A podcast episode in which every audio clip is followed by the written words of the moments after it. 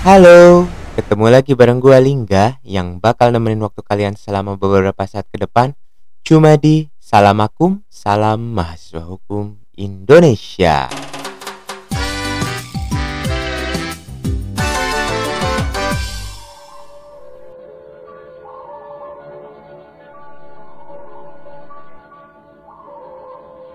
Sobat Makum, Sobat Mamakum semua, kali ini gue bakalan ngebahas tentang kejadian yang cukup menggemparkan dan menghebohkan di tanah air. Diberitakan dari Detik News, tanggal 16 Januari 2020, belum sepekan membuat heboh jagat maya, Ratu dan Raja Keraton Agung Sejagat di Purworejo ditangkap polisi. Sejumlah fakta dari penangkapan itu dikuak oleh Polda Jawa Tengah. Kapolda Jawa Tengah, Irjen Pol Riko Amilza Daniel, menegaskan jika perbuatan raja dan ratu bernama Toto Santosa, 42 tahun, dan Fani Aminadia, 41 tahun, itu murni kriminal, bukan kegiatan budaya. Toto dan Fani dijerat dengan pasal 14 Undang-Undang Republik Indonesia nomor 1 tahun 1946 tentang menyiarkan berita bohong dan menerbitkan keonaran serta pasal 378 KUHP tentang penipuan dengan ancaman hukuman 10 tahun penjara. Sang raja juga ternyata bukan warga Purworejo.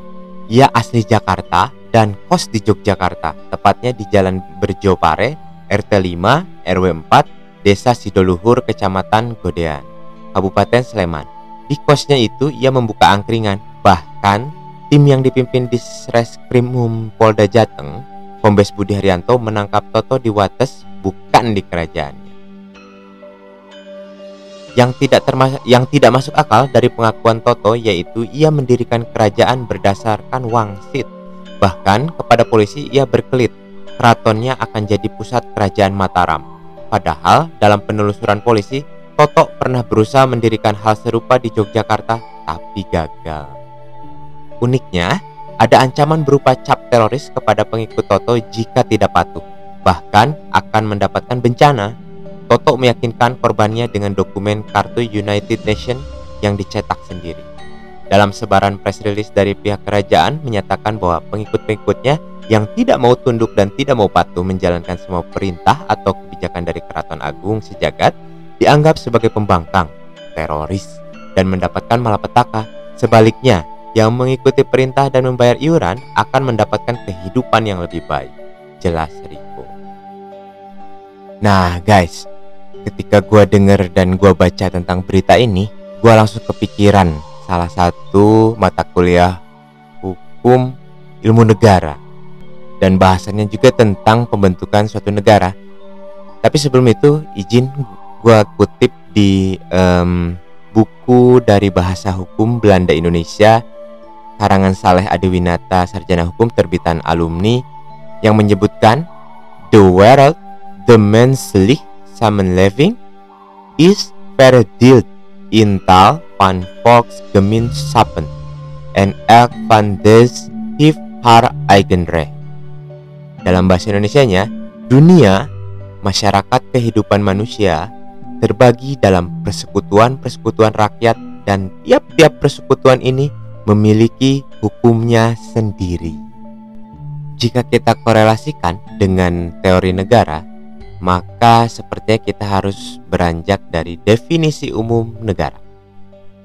Pengertian negara adalah suatu badan atau lembaga tertinggi pada suatu wilayah yang memiliki kewenangan untuk mengatur segala kepentingan masyarakat. Negara bertanggung jawab untuk melindungi sekaligus menyejahterakan kehidupan seluruh rakyat yang berada di dalamnya. Nah, ada juga beberapa definisi negara menurut para ahli, guys. Oke, yang pertama seperti Sunarko. Menurut Profesor Mr. Sunarko, negara merupakan organisasi masyarakat yang mendiami sekaligus memiliki daerah tertentu. Kekuasaan negara berlaku sepenuhnya sebagai kedaulatan. Ada juga dari Iver. MacIver berpendapat bahwa suatu daerah dapat dikatakan sebagai negara apabila memiliki tiga unsur, yaitu wilayah, rakyat, dan pemerintahan. Lalu ada dari Pringgo Digdo. Pringgo Digdo mengemukakan bahwa negara merupakan organisasi kekuasaan yang memiliki pemerintah yang berdaulat, wilayah, serta rakyat sehingga membentuk suatu bangsa.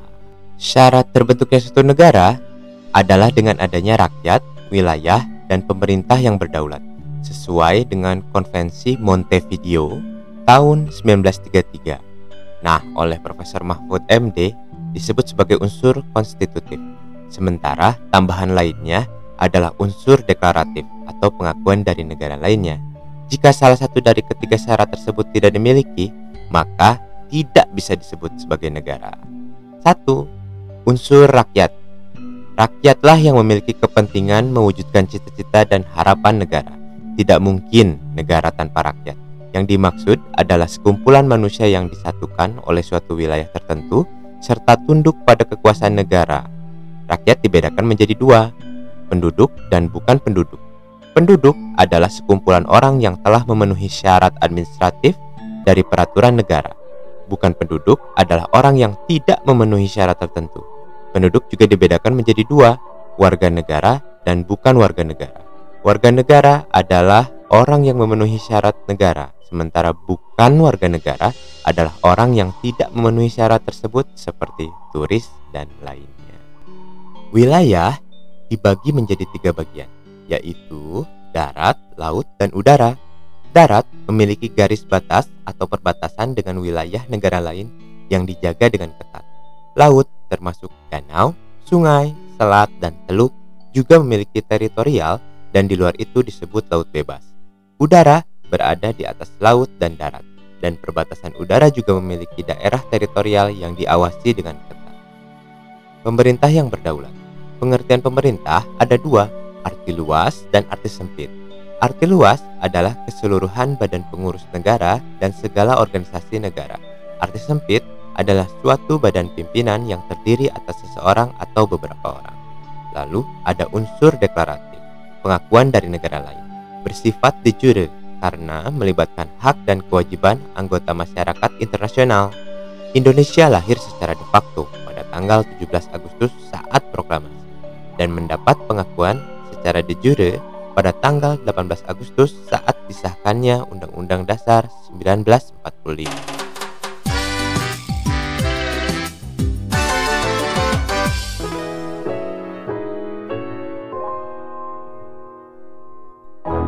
Oke, sobat makum, sobat pemakum semua, itu dia bahasan mengenai negara, syarat-syarat negara yang kita hubungkan dengan salah satu berita yang cukup menghebohkan akhir-akhir ini.